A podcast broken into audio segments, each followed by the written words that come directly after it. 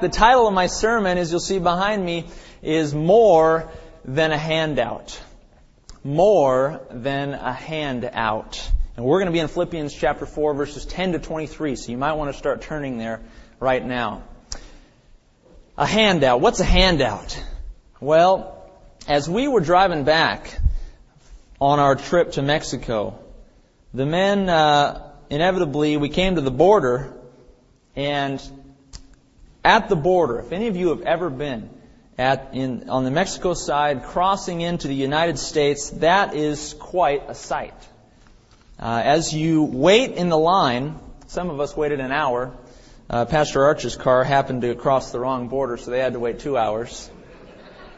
Um, but as you wait in line, there are street vendors everywhere.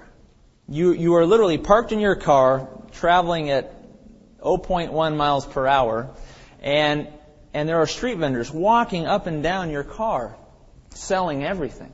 They're selling corn, they're selling churros, they're juggling, they're selling paintings and, and vases and all sorts of things.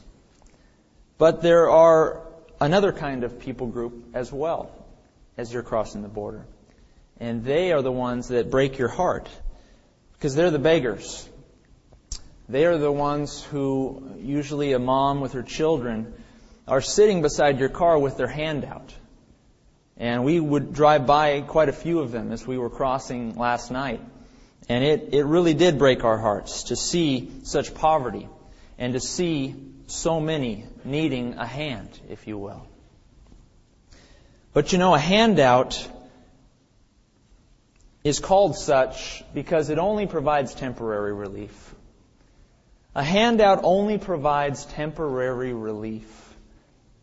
What, one thing that a handout does not do is it has little, if any, lasting significance. The token dollar or five dollar bill that we might hand uh, to that beggar as we cross the border will will have some temporary relief. Um, the beggar will perhaps be able to buy some food with it, and perhaps be able to live um, and be sustained another day and that is important. But a handout, by its very nature, is not something that is going to have lasting significance. It is simply a day to day kind of thing. And in Philippians 4, Paul is going to be talking about a gift that the Philippian church has given him. And this gift that they've given him is so much more than just a handout. It is so much more than just a token gift that we might give to one who is begging on the street corner. Paul is going to say, as we conclude our study in Philippians today, he's going to say, You did so much more than a handout toward me and toward the gospel of Jesus Christ. And that is the focus of our study today. As I mentioned, we're going to be concluding Philippians. So we're going to be reading a chunk of scripture today, 13 verses. But nevertheless, uh, we will be able to get through this, and I think we're going to learn something from this. Take a look at Philippians chapter 4, starting in verse 10. We're going to go to the end of the chapter. It says this Paul says, But I rejoiced in the Lord greatly, that now at last your care for me has flourished again, though you surely did care, but you lacked opportunity. Not that I speak in regard to need, for I have learned in whatever state I am to be content. I know how to be abased. I know how to abound. Everywhere and in all things, I have learned both to be full and to be hungry, both to abound and to suffer need. I can do all things through Christ who strengthens me. Nevertheless, you have done well that you shared in my distress. Now you Philippians know also that in the beginning of the gospel, when I departed from Macedonia, no church, no church shared with me concerning giving and receiving, but you only. For even in Thessalonica, you sent aid once and again for my necessities. Not that I seek the gift, but I seek the fruit that abounds to your account. Indeed, I have all and abound. I am full, having received from Epaphroditus the things sent from you, a sweet smelling aroma, an acceptable sacrifice, well pleasing to God. And my God shall supply all your need according to his riches in glory by Christ Jesus. Now to our God and Father be glory forever and ever. Amen. Greet every saint in Christ Jesus. The brethren who are with me greet you. All the saints greet you, but especially those who are of Caesar's household. The grace of our Lord Jesus be with you all. Amen. Let's pray. Heavenly Father, today we look into your word and we see so much more than a handout. We see something of lasting significance, a lasting partnership between the Philippians and between the Apostle Paul in the gospel of Jesus Christ. Father, may we learn from this final text in our study. May we continue to pull out principles and applications which we can resonate with and apply in our daily lives. We ask your Spirit to be especially enlightening our eyes as we read the text today, your scriptures. In Jesus' name, amen. Verse 10. Let's take it verse by verse. Paul says, But I rejoiced in the Lord greatly that now at last your care for me has flourished again, though you surely did care, but you lacked opportunity. This word for uh, flourished again, right off the bat. Paul uses a word here that is unique to all of the all of the scriptures. He never uses it elsewhere, nor does anyone else. Uh, this word is actually more of uh, an agrarian type word from agriculture. It means to spring up, to sprout up. And Paul is saying here, in the, in the New King James, we see the word flourish again. Elsewhere, you might see revived. What Paul's indicating here is that it sprung up because it had happened in the past, and now it's happening again. You see, the Philippians were notorious, if you will, for their giving, for their support of Paul. And Paul here is saying, Your care has flourished again.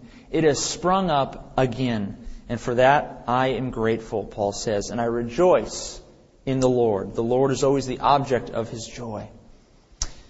He says, Though you surely did care, but you lacked opportunity. You lacked opportunity. Now, what might Paul have meant when he says that they lacked opportunity? In the original language, this word for lacked opportunity is actually to have no opportunity. In, in other words, they didn't have an opportunity to spring up this gift, which we are later going to see is a gift of financial partnership with Paul. Why didn't they have this opportunity? Well, we can only speculate. There are some that suggest that perhaps they weren't immediately aware of Paul's situation in Rome. They didn't have email back in the first century, and mail took some time. And so, uh, it, you know, it didn't show up on their screen that newsflash, Paul's in Rome, he's in prison, he, he needs help. They didn't know right away. And so some suggest that perhaps Paul, perhaps the Philippian church did not know that Paul was in dire straits. Others suggest that they didn't have perhaps the money. The Philippian church, we're going to see a little bit later on, though located in a very affluent society, the Philippians themselves were actually, it was suggested in 2 Corinthians that they actually did not have a lot of money. In fact, that they were somewhat in a impoverished situation. Third, some suggest that perhaps they had trouble finding a messenger to go to Paul. You see, when they sent Epaphroditus, it was just like when we send our missionaries. When they sent Epaphroditus, their messenger, perhaps an elder in their church, to go from Philippi all the way to Rome, that took money. That took funds. And the church had to support Epaphroditus on his journey, which was by no means a, a journey that, that required little money. It required great money. And as we send our missionaries out, we supply them with funds. So also, it may have been difficult for them to send a messenger to Paul. So Paul says, But you had no opportunity. I understood that it took some time for you to give me this gift. Whatever the reason, and we really, we're just speculating here. We don't know the reason. But for whatever the reason it was, the Philippians surely did care for Paul. They just had no opportunity previously to show it. Verse 11. Paul says this, not, Not that I speak in regard to need or to poverty. Not that I speak in regard to need or my poverty, for I have learned in whatever state I am to be content. I know how to be abased, and I know how to abound. Everywhere and in all things I have learned both to be full and to be hungry, both to abound and to suffer need. Paul is not needy. Paul is not needy here. He is not coming to the Philippians and saying, Oh, woe is me. Look at my impoverished situation. I surely need any support you can give me right now. No, Paul is not being needy. He is not the kind of person uh, who is constantly asking and asking and asking them for funds. He, so he says, Not that I speak in regard to my poverty, for I have learned in whatever state I am to be content. Content. Now that is an interesting word there. Notice in yellow the word content. We see a word here that uh, is somewhat, I would argue, mistranslated in English. Because the word in Greek actually means to be self-sufficient. It means more the idea of to be independent or to be resourceful on your own. And we see the word content up there, we might get the, the notion that Paul means to say that I'm happy whatever the circumstances are.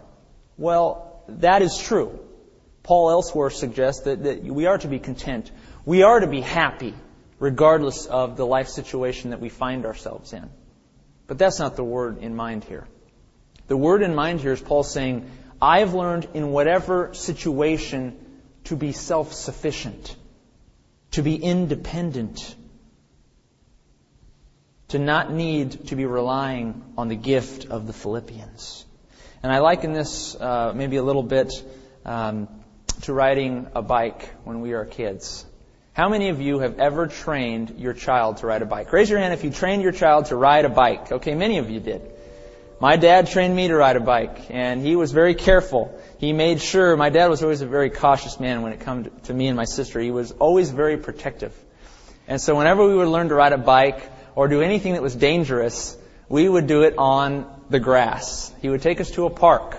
And he'd say, okay, let's, let's try to ride it again here. We, we have the training wheels on and now we're going to try to take off the training wheels and we're going to try to ride. And as a kid, I always was one step ahead of my father saying, no, no, I can do it. I can do it on my own. Stop holding the bike. Stop holding my seat.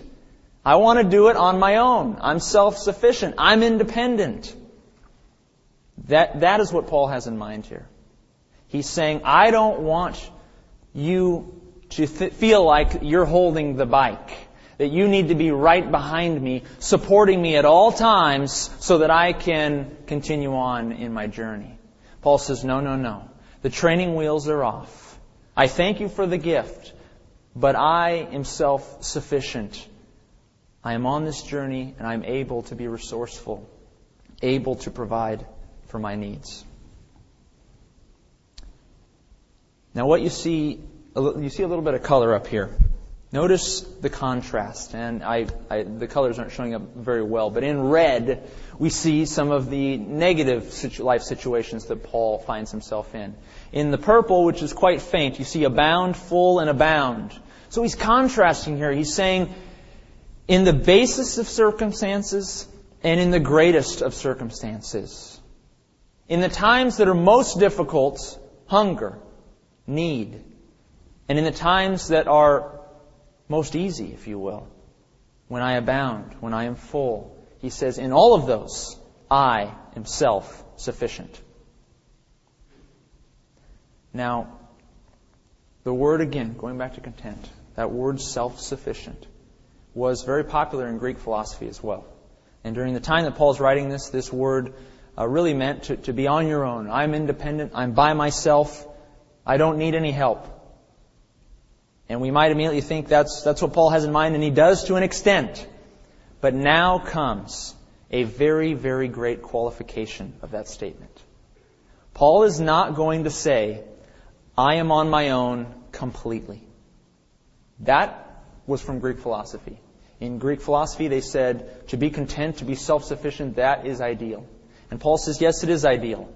But I'm going to qualify what I just said. Look at how he qualifies this by verse 13. Notice verse 13. He says this I can do all things through Christ who strengthens me. I can do all things through Christ who strengthens me. What is that statement? That's a statement of dependence. That's not a statement of independence. That's a statement of dependence. And so we have this almost this, this diametrically opposed passage. On the one hand, in verse 11, he says, I am self sufficient. Thank you for your gift, but I'm on my own. And I appreciate it. But, but I'm going to be resourceful. I'm going to be self sufficient. And then in verse 13, he goes on to say, But I can only do all things through Christ who strengthens me. But see, for Paul, this is not a paradox. For Paul, this is not a paradox. In fact, he calls it the secret, if you will. He has learned the secret. In verse 12, when you see the word learned from, verse 12, when he says this, everywhere and in all things I have learned both to be full and to be hungry. What he means to say there is he's, I've learned the secret of. I've learned the secret that to be self-sufficient, to be on my own, is to be utterly dependent upon Jesus Christ. To be self-sufficient, to be on my own, is to be utterly dependent upon Jesus Christ. Very much like when we read in our, in our scriptures that Paul welcomes weakness, because in his times of weakness, what does it say? The power of Christ rests on him most. In his times of weakness, that is when Jesus Christ shines through Paul all the more. And so I've listed a little summary statement up there. It's as if Paul is saying this I have learned to accept and to cope with anything that happens to me by living in the strength that Christ provides. That is what Paul means here. He's not suggesting that he can do anything. He's suggesting that I can deal with anything, both when I am abounding and when I am in need, both when I'm fed and when I'm hungry. I can do all things. I can accept and cope with those things if and only if I am living in the strength that is provided by Jesus Christ. As one theologian put it, he said the secret of Paul's independence was to be dependent upon another. Let me say that again. The secret of Paul's independence was to be dependent upon another. Of course, Jesus Christ. Take a look at verse 14. Paul says, Nevertheless, now he goes back to the gift. And he says, Nevertheless, you have done well. Nevertheless, you have done well that you shared in my distress. Now, you Philippians know also that in the beginning of the gospel, when I departed from Macedonia, no church shared with me concerning giving and receiving, but you only. For even in Thessalonica, you sent aid once and again for my necessities. You'll notice in yellow, uh, Paul here is using financial language. He's indicating that they were the only ones who supported him in giving and receiving. That they were the ones who sent aid to him when he was on his journeys in Thessalonica and elsewhere. This is very reminiscent of what he says at the very start of the book of Philippians. Take a look at chapter 1, verses 3 to 5. At the very start of the book, notice what he says. He says, I thank my God upon every remembrance of you, Philippians, always remembering, excuse me, always in every prayer of mine, making requests for you all with joy. For what? For your fellowship in the gospel for, from the first day until now that word fellowship there, primarily, not exclusively, but primarily refers to funding, to financial partnership. Paul's saying thank you for the gift. Back in chapter 1, and he concludes his letter as we're concluding it today. Thank you for the gift. But as I said, suggested earlier, the Philippians were not necessarily a people group who were in a wealthy situation. In fact, uh, it's Paul suggests in 2 Corinthians 8, we're going to see it in just a moment, that the Philippians were in fact somewhat in poverty. Take a look at what he says in 2 Corinthians chapter 8 about their situation. He says, We make known to you the grace of God, writing to the church at Corinth, bestowed on the churches of Macedonia. Now, primarily, the church at Philippi was what Paul referred to when he's referring to the churches of Macedonia. And he says that in a great trial of affliction, the abundance of their joy and their deep poverty abounded in the riches of their liberality. For I bear witness that according to their ability, yes, and beyond their ability, they were freely willing. In other words, they were freely willing to give even out of their poverty. They're not a wealthy church, and yet they were giving. How is that possible? How is it possible to reach deep, if you will, and to give lib- with liberality when you are in a state of poverty? Look what he says a chapter later in 2 Corinthians. Paul, Paul says this, and this is very proverbial language. It's almost like a proverb. He says, He who speaks, he who sows sparingly will also reap sparingly. And he who sows bountifully will also reap bountifully. So let each one give as he purposes in his heart, not grudgingly or of necessity, for God loves a cheerful giver. And God is able, notice verse 8, this is critical. And God is able to make all grace abound toward you, that you, having all sufficiency in all things, may have an abundance for every good work. Now, some would read verse 8 and they would say, Health and wealth gospel. There it is. You see, if you give, then you're going to be given great funds and you're going to be able to live in a wealthy situation for the rest of your life. Now, I don't have to ask how many of you have heard TV preachers that maybe have said that from time to time. Health and wealth gospel. No, that's not quite what Paul has in mind here. He's qualifying what God is doing and how God is doing it. Notice, this is not a health and wealth gospel. Far from it. What Paul is saying is that God is capable and indeed does most often give bountifully to those who purpose to give to the good work of God. Let me say that again. That God is capable and indeed most often, most often, proverbial language from a proverb, most often gives bountifully to those who purpose to give to the good works of God. Paul is not suggesting that if you give to God's work, you will be blessed with riches for your own purposes. That's not what he says. He says, instead, if you give bountifully with cheerfulness, then not only will you reap a spiritual harvest, which we see in Galatians 6, but according to 2 Corinthians 9 8, it says that God will entrust you with more because He already knows what you're going to do with it.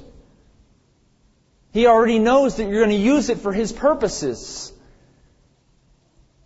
And so you see, we don't give so that our lives can become affluent. That's not, that's the health and wealth gospel. We give so that when God returns the favor, if you will, and blesses us with abundance, He already knows what we're going to do with it. We're going to give it again. We're going to give it again.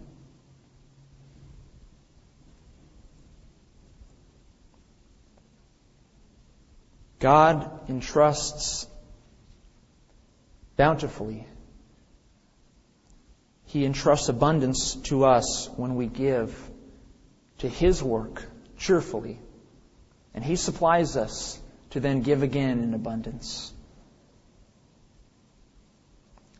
Generally true. Generally true. On our bulletin, I don't know if you ever noticed our bulletin. Lloyd Grimm is our treasurer. He gives us a financial report. And uh, if you'll notice in the back of our bulletin, it's always there.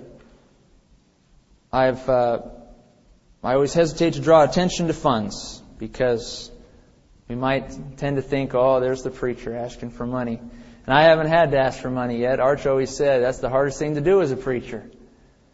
But our church is in a little bit of need.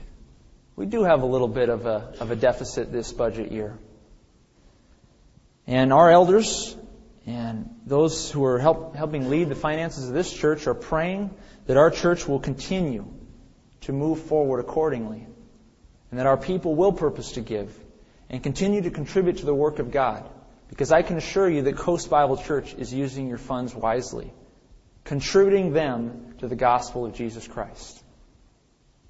So if you have not been given, or if you have never made it a pattern in your life to tithe, I, I assure you right now this is precisely what God wants you to do.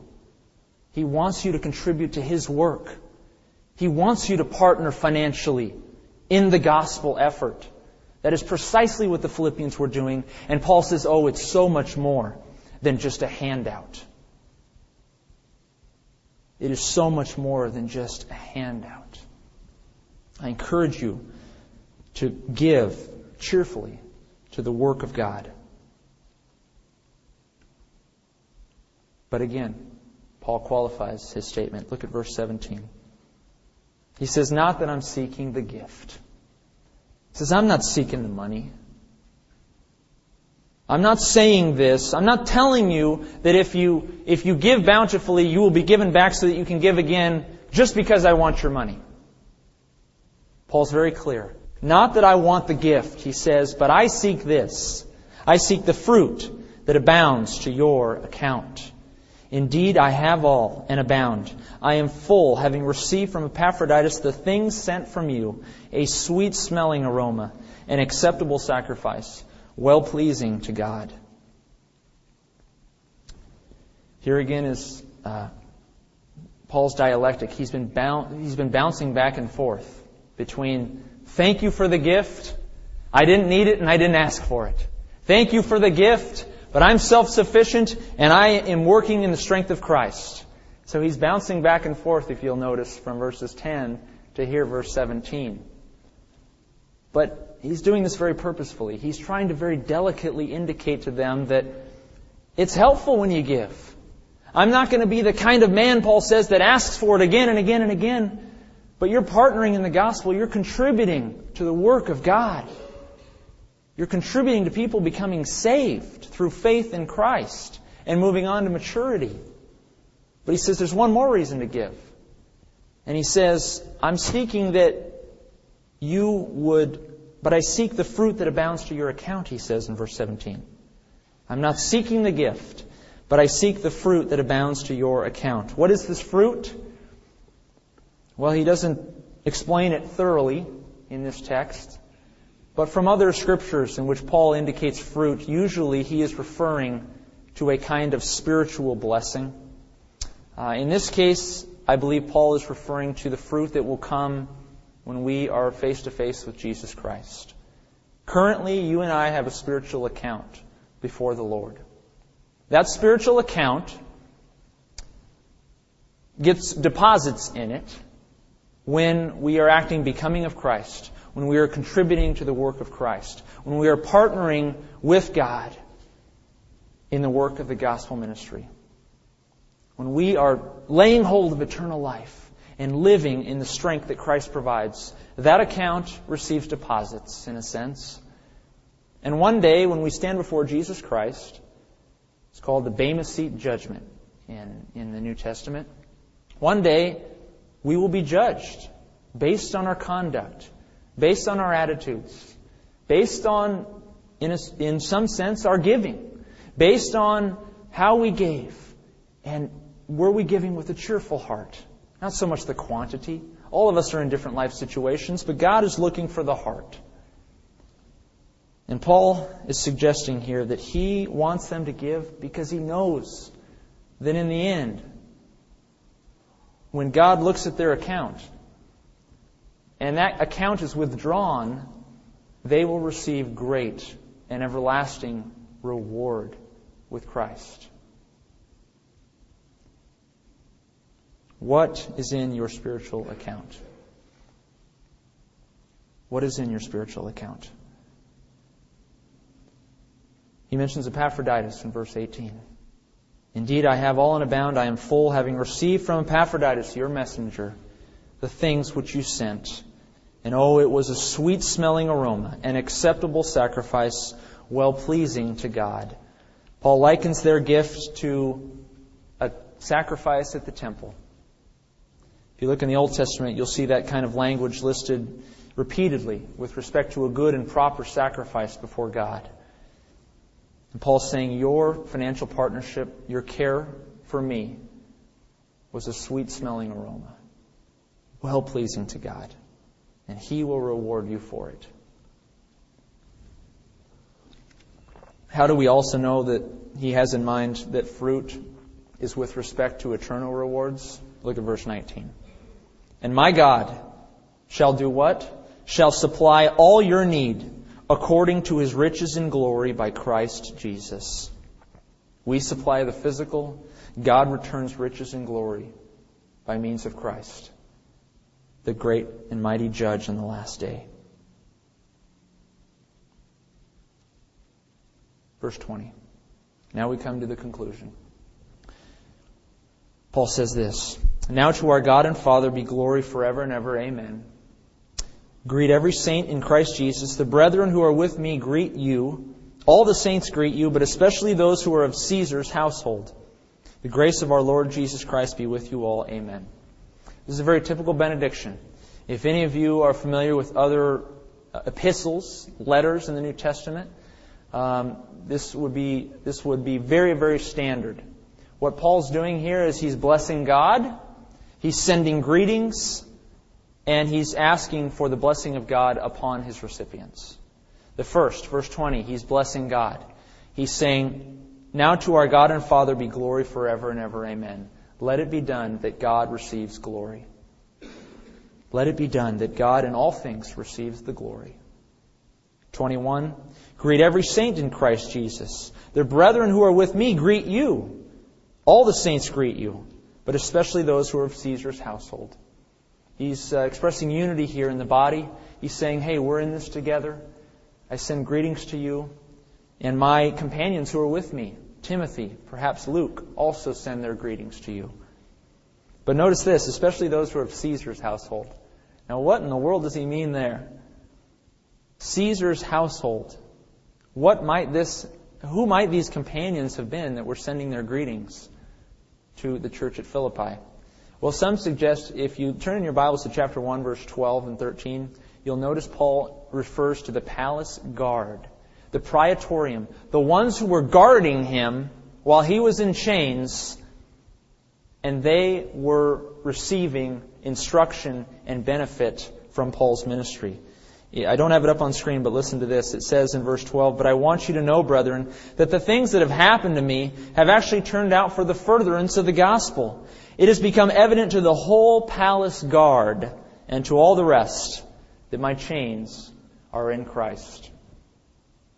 So, the gospel was ascending in the ranks, if you will, of the Roman people. It was, it was being spread even to the household of Caesar, to Caesar's own guards. And Paul indicates that most likely these guards, some of these guards were saved, and so they were sending greeting back to a church that they had probably never met. In all of this, Paul says this is so much more than a handout. This is so much more than temporary relief. What you have done, Philippians, has lasting significance. And I appreciate your gift, both financially, which is important, but also your care and concern for me in sending your messenger to me to minister to me in my time of need. How can we learn from our final study here in the book of Philippians? I have two applications. The first is this. Regardless of your life circumstance, regardless of your life circumstance, find self-sufficiency in Jesus Christ. That is to say, accept and cope with anything that happens to you by living in the strength that Christ provides. That is a difficult thing to do. It is not easy to cope and to accept circumstances in our life when they're extremely troublesome. Perhaps financially we're in a bind. Paul says, accept it and cope with it, knowing that the strength of Christ is upon you. Perhaps you're in a conflict with your spouse or your family. Paul says, accept and cope with it in the strength that Christ provides. Whatever the circumstance, recognize that in your time of weakness, Christ is most evidently with you. And two, give bountifully and cheerfully to God's work. God is capable and apt to entrust you with more when He knows how you use your resources. That is very true. He is capable and apt. He's more likely than not to entrust you with more when He knows what you're going to do with it. When He can have confidence that your gifts that you have already given, if He returns abundance back to you, you're going to do the same thing again. We don't preach a gospel of health and wealth. It's not about our lifestyle. It's about contributing to the work of God. And I wanted to offer one final application. A few things here that conclude our study in this book. I, I, I found four particular points that I thought were overarching themes that I wanted to leave us with. The first is this participate in the gospel. Financially, participate in the gospel, but also using other resources. Your, your person, jump into ministry. Participate in the work of God. If you are not participating, Paul says you're, you're not being a contributing member to the body. We need to participate in the gospel, all of us. Every one of us has a role to play. Secondly, Foster unity in the church. So this is critical. Paul says, in whatever the circumstance, make sure that unity is your number one focus. Back in chapter 3, we, uh, back in the early part of chapter 4, we saw two women fighting. Euodia and Syntyche were their names. Paul says, do whatever it takes to resolve this conflict. He uses language at the end of chapter 2 in which he says that Epaphroditus was longing for you, Philippians. And we, we spent time studying that he only used that phrase because Paul was desiring to foster unity in the church. He wanted to let them know that Epaphroditus was longing for his church family. Whatever it takes, foster unity in the church. Three, put on the humility of Christ. A key theme of chapter 2, but also throughout the book. We need to show a humble spirit, acting becoming of our Savior Jesus Christ. And finally, live, I, I almost use the word seize, uh, but, but live the resurrection life now. Lay hold of it now, Paul says, which is a critical theme of the middle of chapter 3. He says, We must lay hold of the resurrection life in the here and now. We must live in the strength that Christ provides, according to the Spirit of God, and worship and serve according to the Spirit of God. I trust that we've all benefited from this study in Philippians. I know, I know I have learned a great deal, and it's been very instrumental in my own life. And so I want to thank you for sorting through this, this text verse by verse. I think it was a good study. And I pray that it would grow us up into the image of Jesus Christ, who is exactly who we want to be. Let's pray. Our Heavenly Father, Lord, we're grateful we're grateful for your word. In it, you give us your truth. You give us uh, enough advice for each day, Father, as we read it. Just a daily dose of your word, Father, is, is sufficient to revive our spirit and to remind us of who we are in Jesus Christ and who we are to, and what we are to act like and in what manner we are to act and to speak. Father, our study today, we've learned that partnering in the gospel effort, both financially and participating in our, in our, in our very person, is so much more than a handout, so much more than temporary relief. And we pray, Father, that I, I pray especially that, number one, our, our people, we would all together participate in the gospel that we would, secondly, meet needs. We have a need right now, uh, children's teachers. Our children's director is, has, has had to shut down a ministry for a time because we, we have needs, Father. And I pray right now that you would meet that need. I pray that uh, someone uh, would, would rise to the, the challenge and participate and contribute to the body if they are not already doing so. But Father, moreover, we've learned so many more things. We've, we see the humility of Christ that we are to mimic. We see the unity that we are to develop. We see you teaching us through this book, Father, that we are to lay hold of our eternal life. Positionally, we are eternally saved. And yet, experientially, Father, you call us to lay hold of that life, to live in it, to rely on Christ who is in us. Pray that all of these things would resonate in our hearts. Thank you for this special time in your word. In Jesus' name we pray. Amen.